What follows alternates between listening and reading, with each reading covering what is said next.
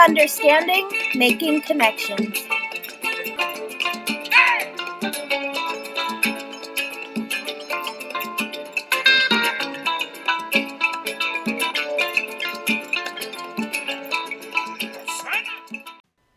Good afternoon. This is WVEWLP Brattleboro 107.7 FM, your community radio station. We um, we are currently not streaming live.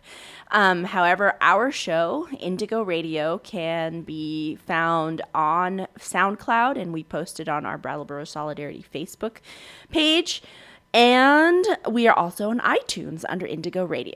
And you are listening to Indigo Radio, deepening understanding, making connections, on the air every Sunday at noon. We are a group of educators seeking to learn through engaging with others in our community and throughout the world. You can also find us on Facebook at Indigo Radio or Brattleboro Solidarity and on Instagram. The and you know what, Nina? I'm uh, thinking, sorry, that this is about a year of Indigo Radio on the air. Is it really? Yeah. Oh, well. Um, and the views and opinions expressed on this program are those of the host and guests and not the radio station. Becca? So um, today we're going to be talking about U.S. imperialism and kind of defining and seeing what that looks like. We're specifically going to focus on Central America, but look at also what's happening just generally around the world with U.S. imperialism and mm-hmm. tie in the resistance to it as well. Yeah, and this morning I interviewed uh, Laura. Sorry, um, Laura Jean Embry Lowry, who works for the organization Committee in Solidarity with the People in El Salvador, or um, CISPES, uh, which is based out of Washington, D.C. But unfortunately, the recording um, there were some technical difficulties, so um, we just wanted to uh, make let you know that we will be sort of talking about what she told me this morning, um, and as well as talking about sort of the larger picture of U.S. imperialism in the world and in Central and Latin America. Um, so, we ready for a song? Let's kick yeah. it off. Kick it off with a song, and thanks to Lauren Perlstein, who's on the board. Oh yeah, and who are you, Becca? what do you do? I'm Becca. I am a teacher in Springfield, Vermont. And, and I'm Nina Kunimoto, just a local educator. Here is Calle Trece, America Latina.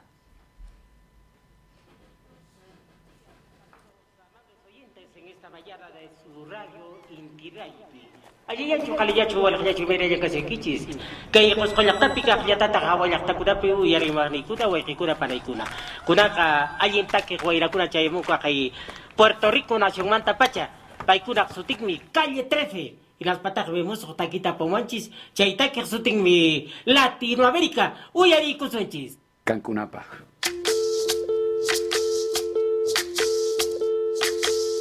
Soy soy lo que dejaron, soy toda la sobra de lo que se robaron. Un pueblo escondido en la cima. Mi piel es de cuero, por eso aguanta cualquier clima. Soy una fábrica de humo, mano de obra campesina para tu consumo. Frente de frío en el medio del verano, el amor en los tiempos del cólera, mi hermano. El sol que nace y el día que muere, los mejores atardeceres. Soy el desarrollo en carne viva, un discurso político sin saliva.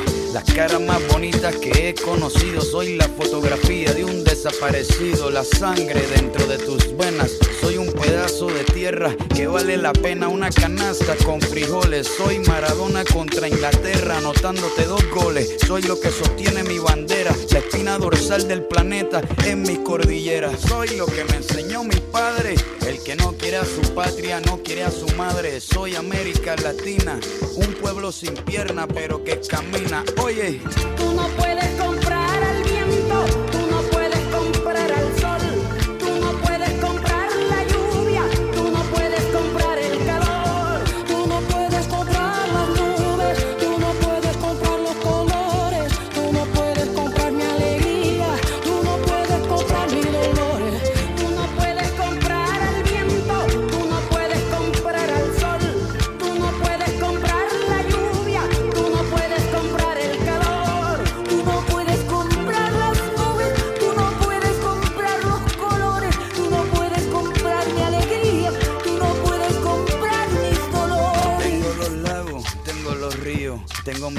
roja cuando me sonrío, la nieve que maquilla mis montañas. Tengo el sol que me seca y la lluvia que me baña, un desierto embriagado con peyote, un trago de pulque para cantar con los coyotes, todo lo que necesito. Tengo a mis pulmones respirando azul clarito, la altura que sofoca. Soy las muelas de mi boca, mascando coca. El otoño con sus hojas desmayadas, los versos escritos bajo la noche estrellada. Una viña repleta de uva, un cañaveral bajo el sol en Cuba. Soy el mar Caribe que vigila las casitas, haciendo rituales y agua bendita, el viento que peina mi cabello. Soy todos los santos que cuelgan de mi cuello. El jugo de mi lucha no es artificial porque el abono de mi tierra es natural.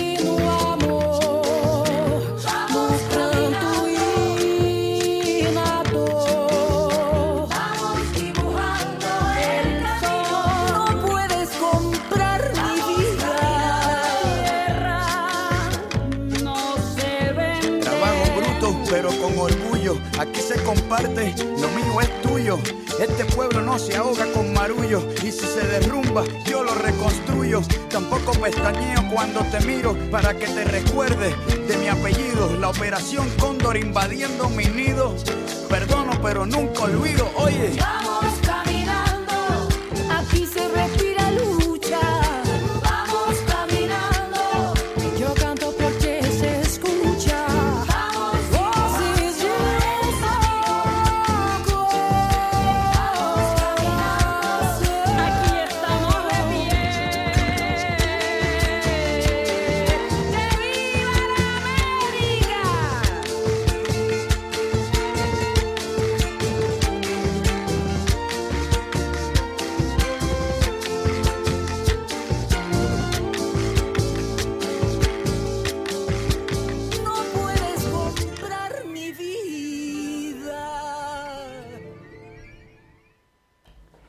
Welcome back. You're listening to Indigo Radio on 107.7 FM, Brattleboro's community radio station. Today, we are talking about U.S. imperialism, and really what that means is the control and taking over of the countries throughout Latin America, but specifically, we're going to focus on Central America today. And we're also going to look at resistance to U.S. imperialism. Nina, could you get us started with just the history of the U.S. in Latin America? Absolutely. Um, and it's really important to understand the history and understand where, why things have happened, why things are the way they are today. Um, so the U.S. officially started intervening in Latin America in 1823. Of course, the Europeans intervened in this whole continent, and we're not leaving that out. But specifically in in Latin America, it was 1823 with the Monroe Doctrine, which pro- pro- proclaimed "quote unquote" protection of Latin America against the Europeans, and it sounded very benign, as if the Americans were defending Latin Americans against colonial Europeans, but in fact, what it was doing was claiming with ex- with um, exceptionalism and um, and manifest destiny that this hemisphere is their own or the U.S. It's the U.S.'s backyard, um, and so that was the first step of keeping the Europeans out and taking this hemisphere or this continent for themselves, meaning the United States taking it for themselves. Um, and the next thing, 80 years later, we found Teddy Roosevelt, who um, had the big stick policy, and came out with the Roosevelt corollary to the Monroe Doctrine, which basically justifies the U.S. intervening in Latin America. And the impetus for creating that corollary was that Venezuela and the Dominican uh, Republic was in debt to a couple European countries, and um, Roosevelt didn't want the European countries coming back and claiming their debt and recolonizing. But in fact, it was opening the door for coloni- U.S. colonization of Latin America, and really w- that was the justification that gives the U.S. the justification to intervene for any reason and whatever reason they feel fit um, to intervene. Uh, and then a little bit later on, we start seeing um, investments in Latin America, um, essentially to steal the resources to make profit and to use the cheap labor. Um, and around that time is early um, 20th century is when we start seeing real military intervention to back up the businesses because people are being exploited and they're resisting and our military was sent in to to crush any form of resistance so Right. And often people don't really know that half of Mexico was taken over under this Monroe Doctrine and the war against Mexico um, in uh, 1846 when they took over and expanded U.S. territories of ha- into half of what was Mexi- Mexico, including California and Texas. And then later on in 1898, the U.S. declared war on Spain to take over Puerto Rico, Guam, the Philippines, and Hawaii. Um, and the list goes on and on. We'll continue to come up with some examples yeah um, of the U.S. intervening, but it seems like almost every country in the Western Hemisphere has been impacted by either U.S. economic or military interventions. So yeah, if if a place is strategically important with resources, labor, land, land being a resource, that country will definitely have had some form of intervention or or colonization um, by the United States. And so this morning I interviewed um, Laura Jean Embry Lowry, who works for the organization um, Committee in Solidarity with the People in El Salvador, to talk more about modern interventions um, and the recent militarization of Central America. Um, Laura lived in San Salvador in for six years, um, and she, currently she coordinates um, and she just works for the organization. Um, and while she was in San Salvador, she was coordinating, um, doing like political strategy work um, with their Salvadorian partners. So, what did she say about, you know, we know about um, Archbishop Romero being murdered along with four nuns by SOA grads, and we'll go into what the SOA is in a moment, but. Um, she gave you a little bit of a historic background of U.S. in El Salvador. Could you share with us what she talked about? Absolutely. I mean, I asked her, um, you know, what was in El Salvador. So El Salvador became came into the consciousness of the American people with the um, murder of or assassination of Archbishop um, Oscar Romero in 1980, which also launched the civil war in El Salvador. And again, with the murder of the four nuns um, and the El Mozote massacre as well. But before that, I mean, El Salvador is a, she said that it's a very geopolitically strategic place where a lot of, it's, it's a port um, where people come and go um, with, with goods and that they're that they're um, transporting. So it was very strategic for the United States, and of course during this, uh, in the 1980s was in the midst of the Cold War, so that the communist fear of communism also um, added on top of that. Um, so the U.S. funded millions of dollars um, into this civil war and to back a repressive government to squash any form of resistance against the government, the government that had already been um, repressive of its own people. And in fact, 14 families control the wealth in El Salvador, right? So we're, 14, ta- wow. we're looking about at an oligarchy backed by the United States. And so the United States is funding the families and the government against the campesinos or the peasants um, who who are fighting and resisting against this this exploitation um, and, and concentration of wealth. And so the U.S. clearly had uh, interests in squashing any form of um, any form of rebellion. And you know, it's interesting because often uh, El Salvador is talked about as a civil war during the 80s. Yeah. Right? And um, and that's kind of the tactic that the U.S. has used actually Mm-hmm. to create a, a conditions of a civil war. Right. Even though I wouldn't, um, I don't think politically it's correct to call it a civil war, Mm-hmm. but it is. It was people turning against people Right. in El Salvador. And that's one of the reasons why Archbishop Oscar Romero was killed. During his last sermon, he was telling the soldiers who were fighting to on the side of the oligarchy to um, stop killing their brothers and Right. sisters. He said, "What is it? Put down your weapons. Mm-hmm. Basta, yeah, which is like enough. Like stop killing each other. Yeah, Yeah. um, yeah. So, uh, and I could you actually because you you mentioned SOA, and that's a really key component of funding and training um, people in the military in um, Central America. So SOA is School of the Americas. Can you give us a little background of the School of the Americas? Sure.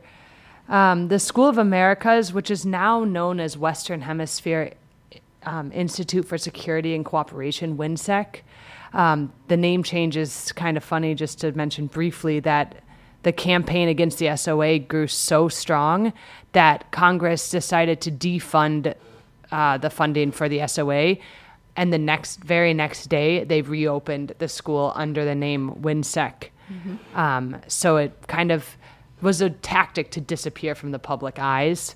Um, but basically, the SOA has been around since 1946, which is interesting. I just read earlier this morning the CIA opened the follow, started the following year in 47, and thinking about um, the strategy of the U.S. We talked about the Monroe Doctrine. This is even more of a grasp after World War II to really become the next world power. Um, and so the SOA was a part of that strategy.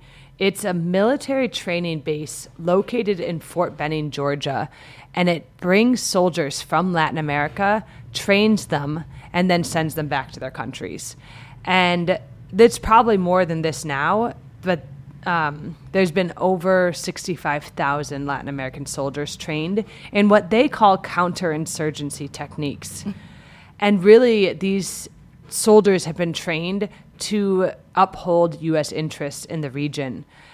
Soldiers go back and wage a war against their people, killing, raping, torturing, assassinating, disappearing, and the El Mozote massacre, which you mentioned, just burning down and wiping out entire villages. Yeah. And 10 out of the 12 soldiers from El Mozote were graduates of the School of the Americas. Yeah.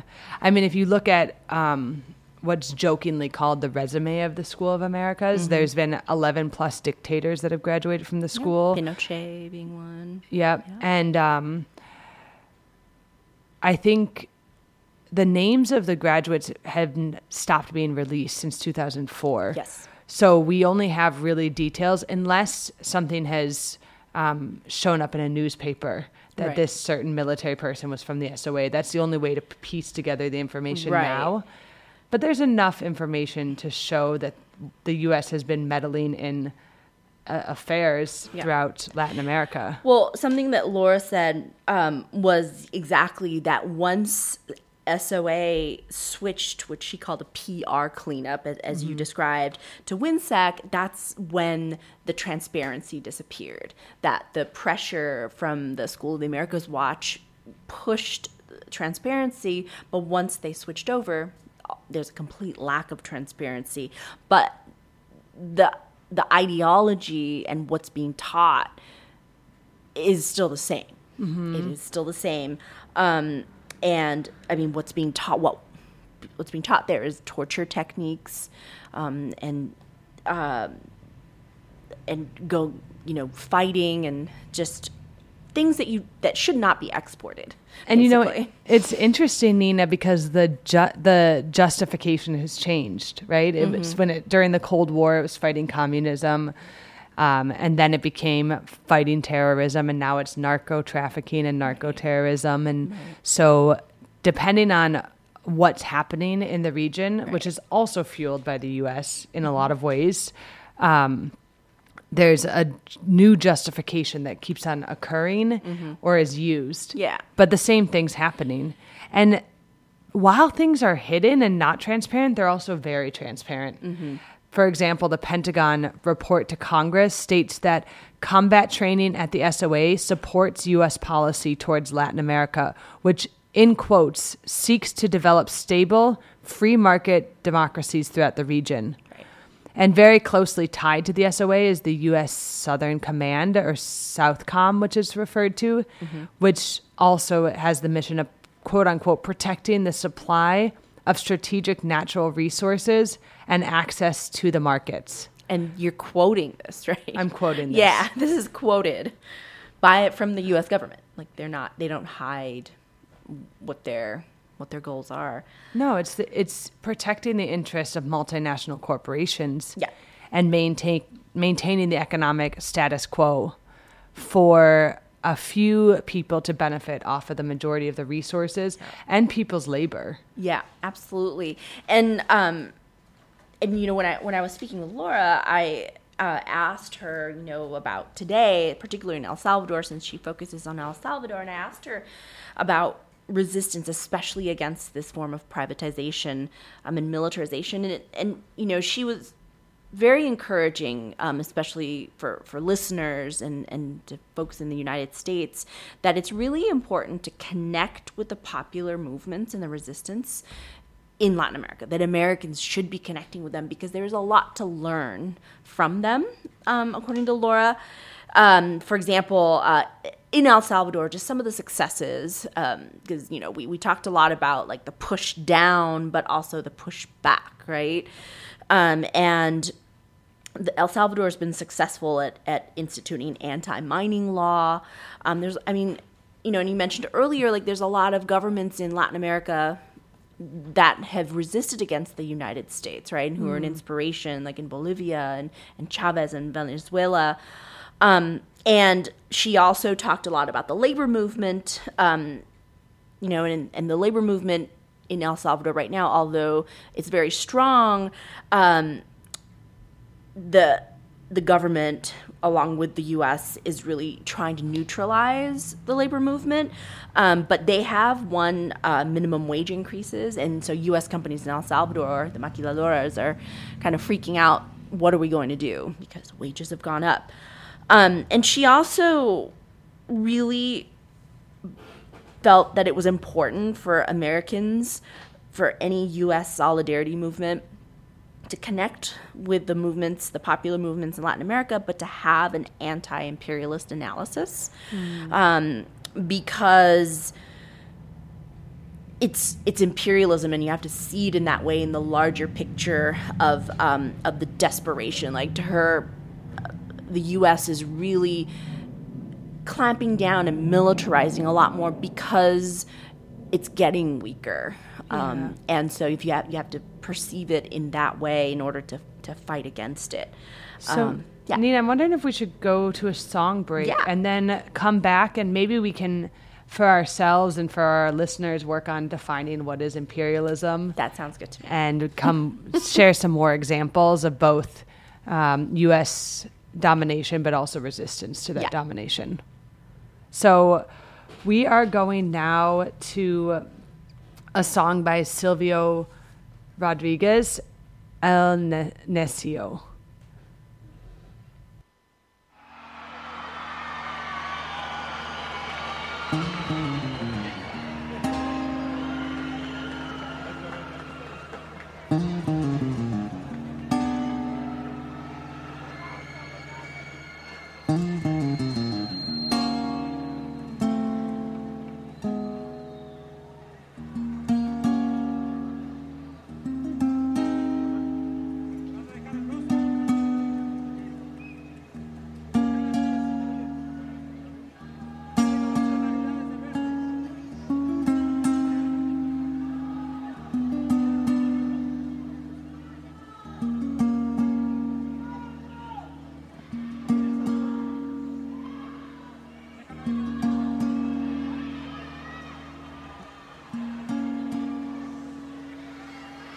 No hacer de mí cono pedazos, para salvarme entre únicos e impares, para hacerme lugar en su parnaso, para darme un concito en sus altares. Me vienen a convidar a arrepentirme, me vienen a convidar a que no pierda. Vienen a convidar en definirme. Me vienen a convidar a tanta mierda. Yo no sé lo que es el destino. Caminando fui lo que fui. Haya Dios que será divino. Yo me muero Yo me muero como viví. Yo me muero como viví.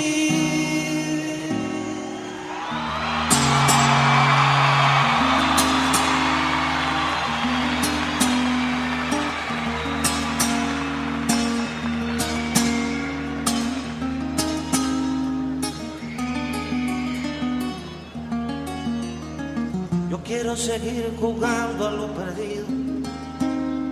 Yo quiero ser a la zurda más que diestro. Yo quiero hacer un congreso del unido. Yo quiero rezar a fondo un hijo nuestro. Dirán que pasó de moda la locura. Dirán que la gente es mala y no merece. Yo partiré soñando travesuras. ¿Acaso multiplicar panes y peces? Yo no sé lo que es el destino. Caminando fui lo que fui. Haya Dios que será divino.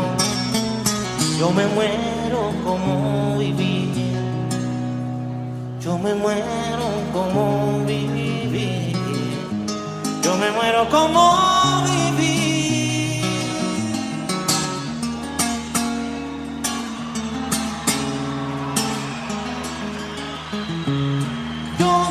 como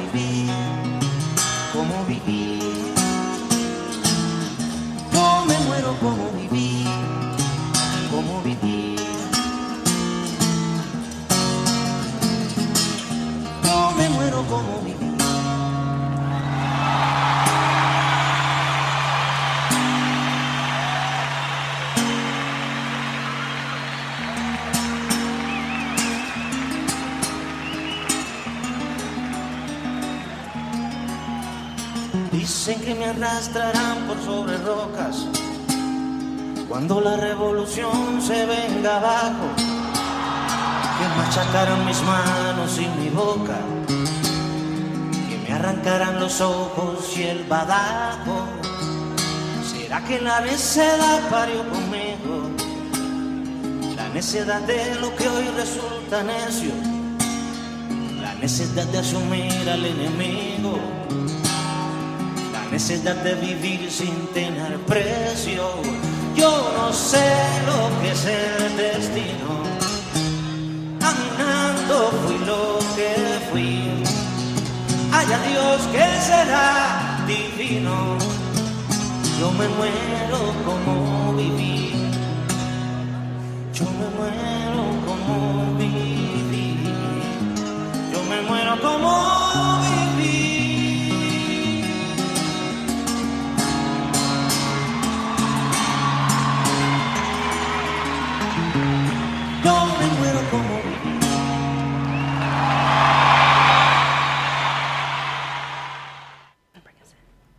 So this is Indigo Radio, deepening understanding, making con- making connections on 107.7 FM, Brattleboro's community radio station.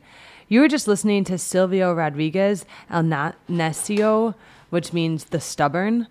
Um, and Silvio Rodriguez is a was a Cuban singer who was really um, a stronghold in the 70s of the left movements in Latin America, resisting um, the militarism and dictatorships that were happening throughout the region. Um, and I just wanted to mention that the first song we played, Calle Trece, America Latina, um, the for those who don't speak Spanish, the the chorus of that song is saying, "You can't buy the wind, you can't buy the sun, you can't buy the rain, you can't buy the heat, you can't buy the clouds or the colors, you can't buy my happiness, and you can't buy my pains." And so it's really um, Calle is, if you look them up and watch the video, it's showing the um, strength and beauty of the resistance of people in Latin America. Right. And capitalism thinks that we can buy those things or it, it, it sucks them up. Um, Exactly. So, in this segment, we're going to focus on the larger um, U.S. imperialism. Um, and Becca has a quote from Thomas L. Friedman about um, capitalism, um, which is ca- capitalism is the economy under which we live, right? Where uh, people people and resources are exploited by a few and those few who profit. And the the next logical step of capitalism is to spread and we like to use the word globalization but another word is imperialism. Mm-hmm. And so in the New York Times editorial by Thomas Friedman, he wrote For globalization to work, America can't be afraid to act like an almighty superpower that it is. The hidden hand of the market will never work without a hidden fist. And this is just so clearly represented in the history and relationship between the US and countries throughout the Western Hemisphere that the US wants to be the superpower, wants to be the one benefiting. And it's not everyone in the US that's benefiting. Are there are some certain um, ways in which I think everyone benefits with a higher level of everyone has a TV, for example. Right. But in reality, the people who are benefiting are still the elites or the people who are in power, um, both politically and economically. And they're enforcing both economically, they're trying to take over the markets and take over labor and extraction of resources. And when that works on its own, great. But usually it needs what Thomas Friedman calls the hidden fist. Right. The military, the School of Americas, something coming in and forcing people Right. to give up what is theirs. And so we have a, a clip um, with, with um, an interview of Noam Chomsky where he talks about uh, U.S. Uh, global imperialism and its ties to the economics or capitalism. Be with you. Where do you think the US's aspirations for empire come from? Is it the nature of any state to uh, pursue military domination, or do you think there's something specific to US history that this uh, country is particularly uh, prone to imperialism because of? A good explanation of it was given by uh, John Lewis Gaddis. Uh, expansion is the path to security. If you want to be secure, you have to control everything else. The uh, commitment to empire goes back to the original colonization. By the Second World War, uh, the United States was in a position of unprecedented power. At the end of the Second World War, uh, the U.S. literally had half the world's wealth. The tacit assumption was we own the world. Uh, you can see this very clearly in what happened as soon as this system of power began to erode, and that happened very quickly. In 1949, uh, China became independent. Uh, there's a name for that in American political history. It's called the loss of China. Uh, the phrase loss of China expresses the tacit assumption that basically we own China, and if it moves to independence, we've lost it. And uh, since we own most of the world in this sense, we have to defend it. So we have to have a thousand military bases, uh, military forces almost as uh, great as the rest of the world combined. And it runs right through American history. this fear of everything is pervasive. Goes back to the origins of the society. It's related to the imperial thrust of, as Gaddis put it, uh, attaining uh, security through expansion. And that's uh, limitless, essentially. So that's the imperial thrust. It's not unique to the United States. It's uh, developed in an extreme form here, but that's because of uh, extraordinary U.S. Uh, wealth and power. Uh, how intertwined is corporatism and the drive for profit with our militarism? Is it always the case that that the drive for access to resources tends to drive our militarism? Well, if you look, take a look through history again, in the 19th century, the major commodity, uh, the equivalent of oil today, was cotton. That was the source of the Industrial Revolution. Jacksonian presidents, mid 19th century, uh, explained very clearly that they wanted to uh, conquer Texas and a large part of Mexico, approximately half, in order to try to gain a monopoly over cotton. Uh, President Polk said, pointed said that uh, that would bring England to our feet by uh, gaining a monopoly of the major uh, commodity in the world, cotton. Move on a few years, uh, oil becomes the major commodity. And incidentally, it's not a matter of primarily of access to oil. Uh, during the whole period when the U.S. was the major producer, and didn't need access to the oil, its policies were the same. The issue was control over oil, not access. And there was a reason for that.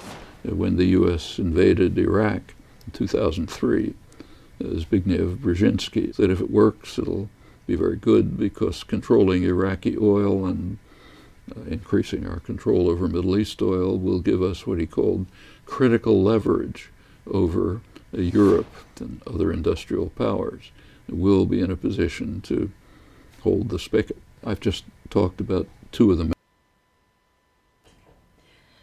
So that was uh, Noam Chomsky um, being interviewed, and um, we'll put I'll put the uh, the the whole interview on online when we upload the uh, the show on our Facebook page.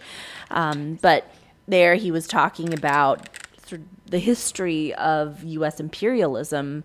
Um, and as you were saying earlier, the the need for that fist. I mean, you know, who wants to be con- who wants to be colonized Mm-hmm. and, and taken over? So there, there's always that resistance that needs to be crushed by the U.S.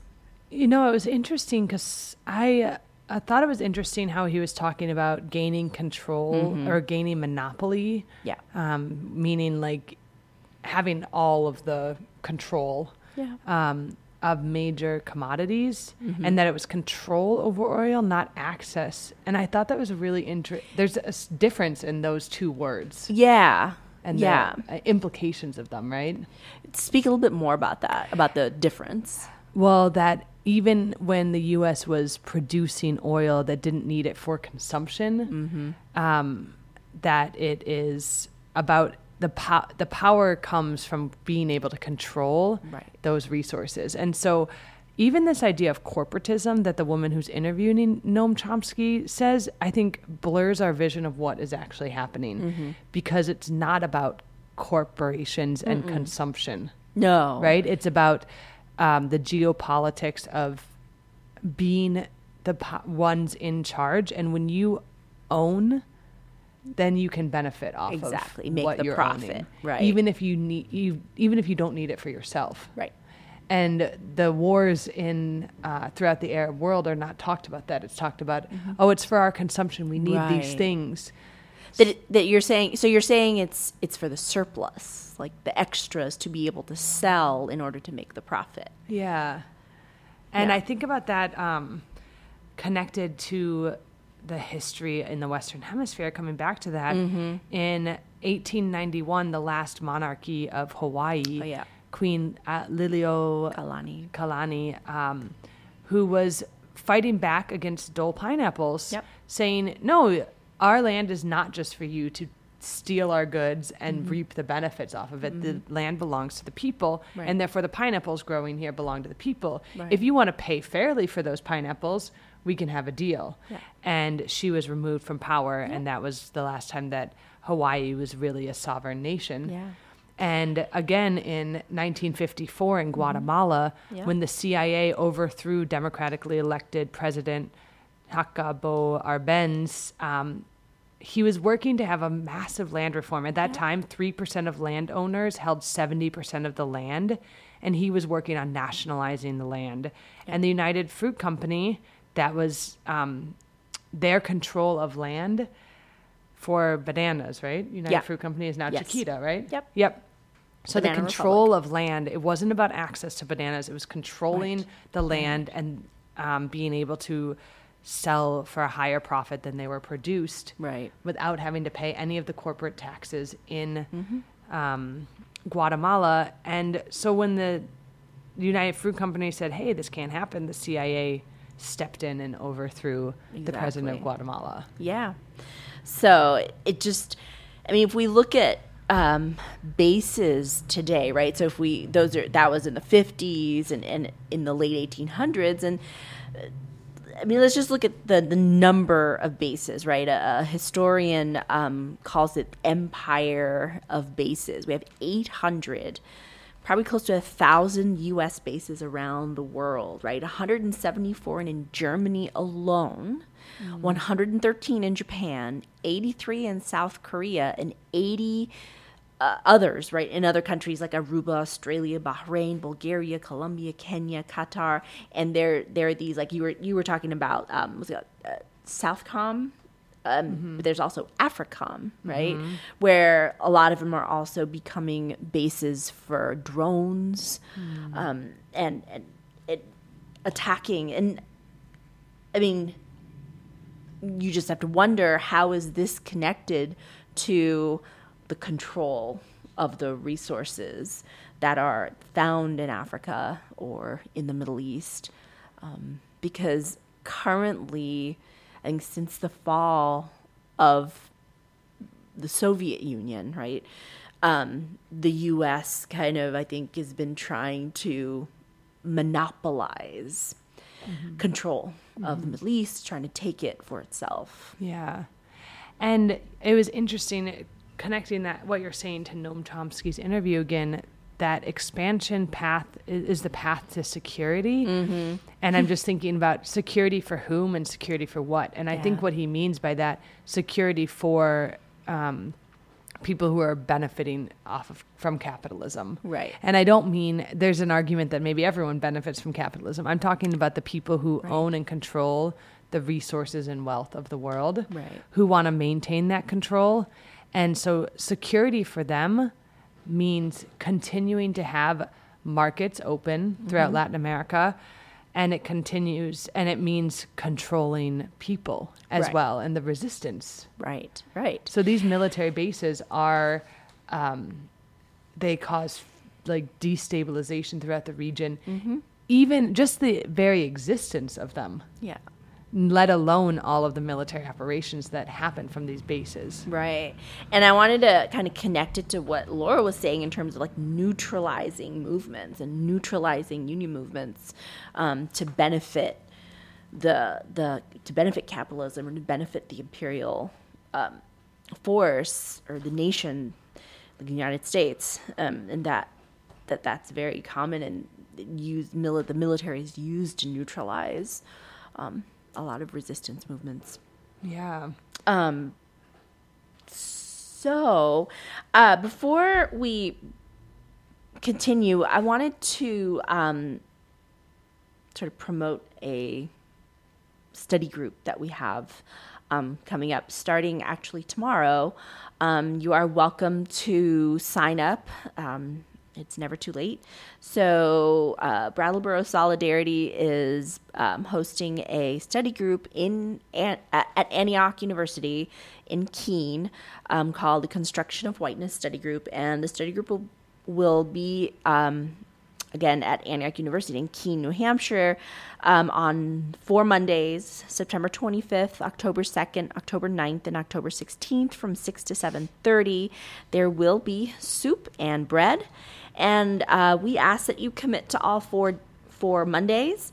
Um, if you would like to either sign up or just get the readings for the study group, please email Brattleboro Solidarity at gmail.com. So we're going to go to our next song break by Victor Jara El Arado. Um, and Victor Jara, for people who don't know, was part of the Chilean resistance. Um, and he was captured when the U.S. intervened um, and took out the democratically elected president. And he was killed um, for his political activism by graduates at the School of Americas. This song means the plow.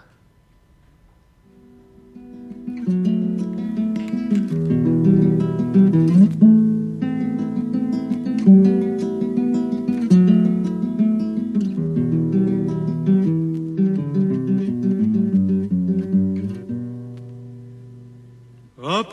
firme mi mano y hundo el arao en la tierra. Hace años que llevo en ella, como no estar agotado.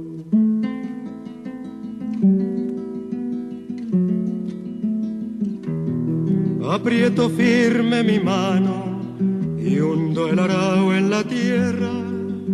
Hace años que llevo en ella, como no estar agotado. Vuelan mariposas, cantan grillos, la piel se me pone negra y el sol brilla, brilla y brilla.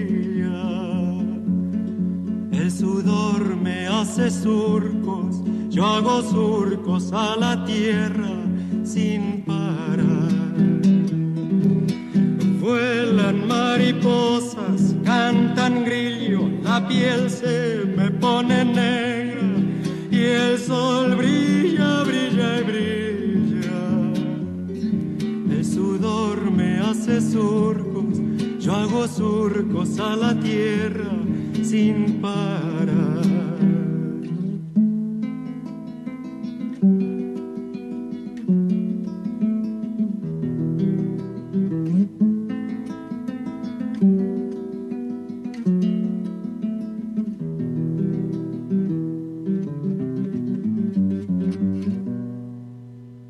Afirmo bien la esperanza cuando pienso en la otra estrella. Nunca es tarde, me dice ella. La paloma volará.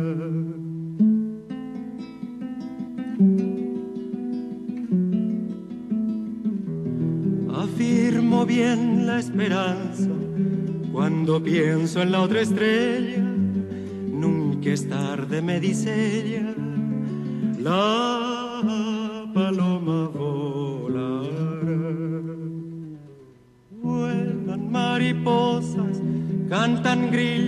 la piel se me pone negra y el sol brilla, brilla y brilla.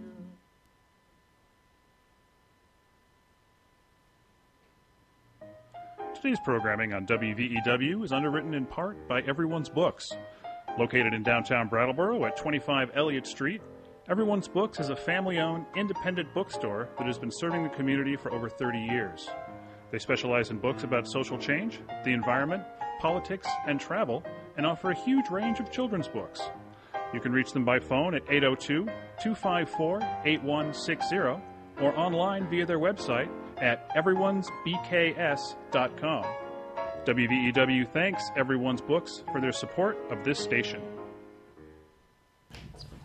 So, welcome back. You're listening to Indigo Radio on 107.7 FM, Brattleboro's community radio station. Today, we've been talking about U.S. Uh, economic and military and political control uh, across, around the world, but specifically looking at Central America and throughout Latin America. And using the word U.S. imperialism to def- to Yeah. describe that Yeah. phenomenon. And you know, as we wrap up the show and, and kind of think about and reflect on some of the things that that we talked about, um, and, and to really think about like how do we as Americans, right? Like how do we think about all of this, right? We are in the the belly of the beast. And, and how does that fit into our consciousness in our lives? And I think it's so important that you said Americans because it connects us to the rest of the hemisphere, right? Yeah. Um, I think about um, in 2009 when the Honduras coup happened with the backing of the U.S. State Department. Mhm. Um, and for the, the reason that the democratically elected president Zelaya, who was removed from office the same day that he was putting out a referendum asking the people if they wanted to change the constitution in Honduras, which the U.S. government wrote when they had militarily invaded Honduras uh, 50, 60 years before that. And so the resistance for me is what we should connect to. Mhm. People mobilized in the streets and they continue to mobilize. La Resistencia is the movement after the coup in Honduras happened. And just thinking about the strength of the people and how people came together to support one another in what they needed in their daily lives. Um, and the it's for people in Latin America, I think, and depending on what class you are, of course, Right. Um, but for peasants and the working class, Mhm. none of this is new. Right? This has been going on for so long. There's no facade. Right.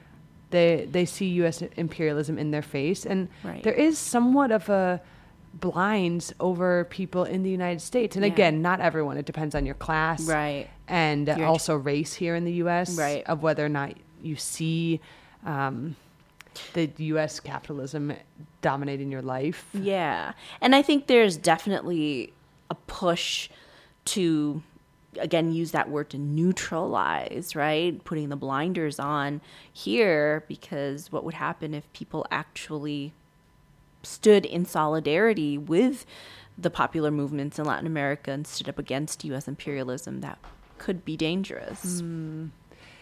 And I think um, in thinking about the word solidarity, what does it mean to be in solidarity with people who are facing uh, U.S. militarization in their daily lives? Mhm. Also means that we have to see how militarism is in our daily lives. Yeah. And for me, it might not be threatening my existence, um, but it's in my classroom all the time Mhm. uh, Yeah. as a public school teacher, and it's in my students' lives, and and thinking about um, what I want young people to see from Latin America is the resistance and the strength that the Mhm. people have, because I would say that in some ways, U.S. imperialism has been thrown like there's enough force in some of the movements in Mhm. Latin America. I think there were um, 10 countries that pulled their troops out of the School of Americas. Yep. Uh, Mhm. Venezuela was one, I know. Bolivia probably would be one. Yep. Um, and so there's a strong movement against imperialism throughout Latin America Right. that needs to be part of the focus as well of Mhm. how are people resisting and what actually are they doing? hmm And and for us to connect with that. Mhm. Um, so we're we're at the end of our show, and we'd like to thank Lauren for helping us on the board, um, and we'd like to thank Laura for speaking with us this morning. Um, and this is Indigo Radio on the Brattleboro Community Radio Station 107.7 FM.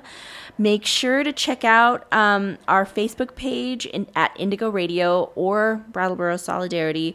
Um, I, I will be posting um, the videos and some of the articles up on Facebook so that you could take a look at them if you want to study further or look further into this.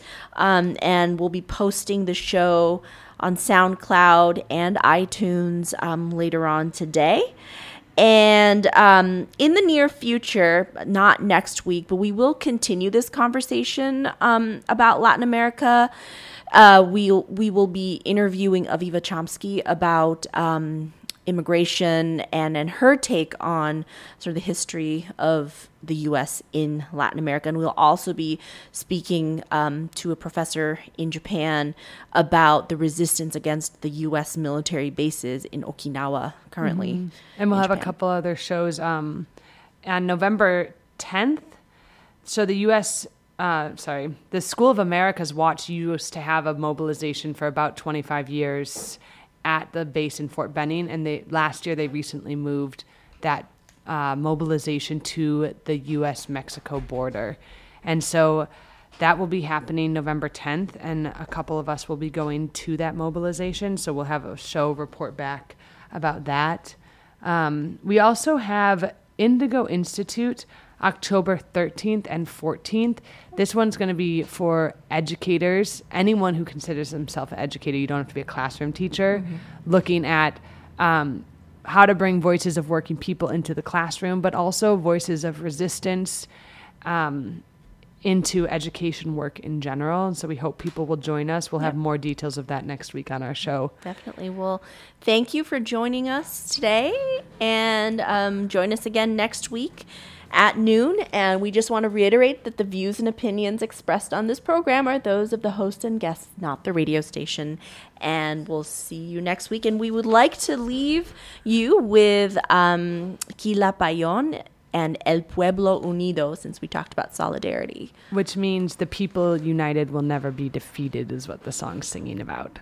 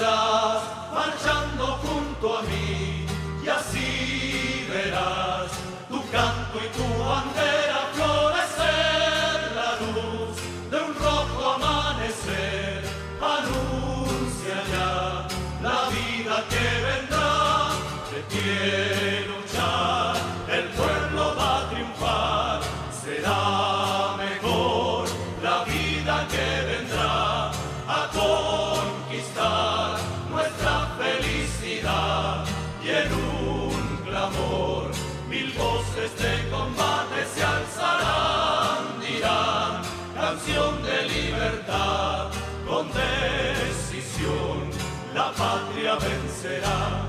Y ahora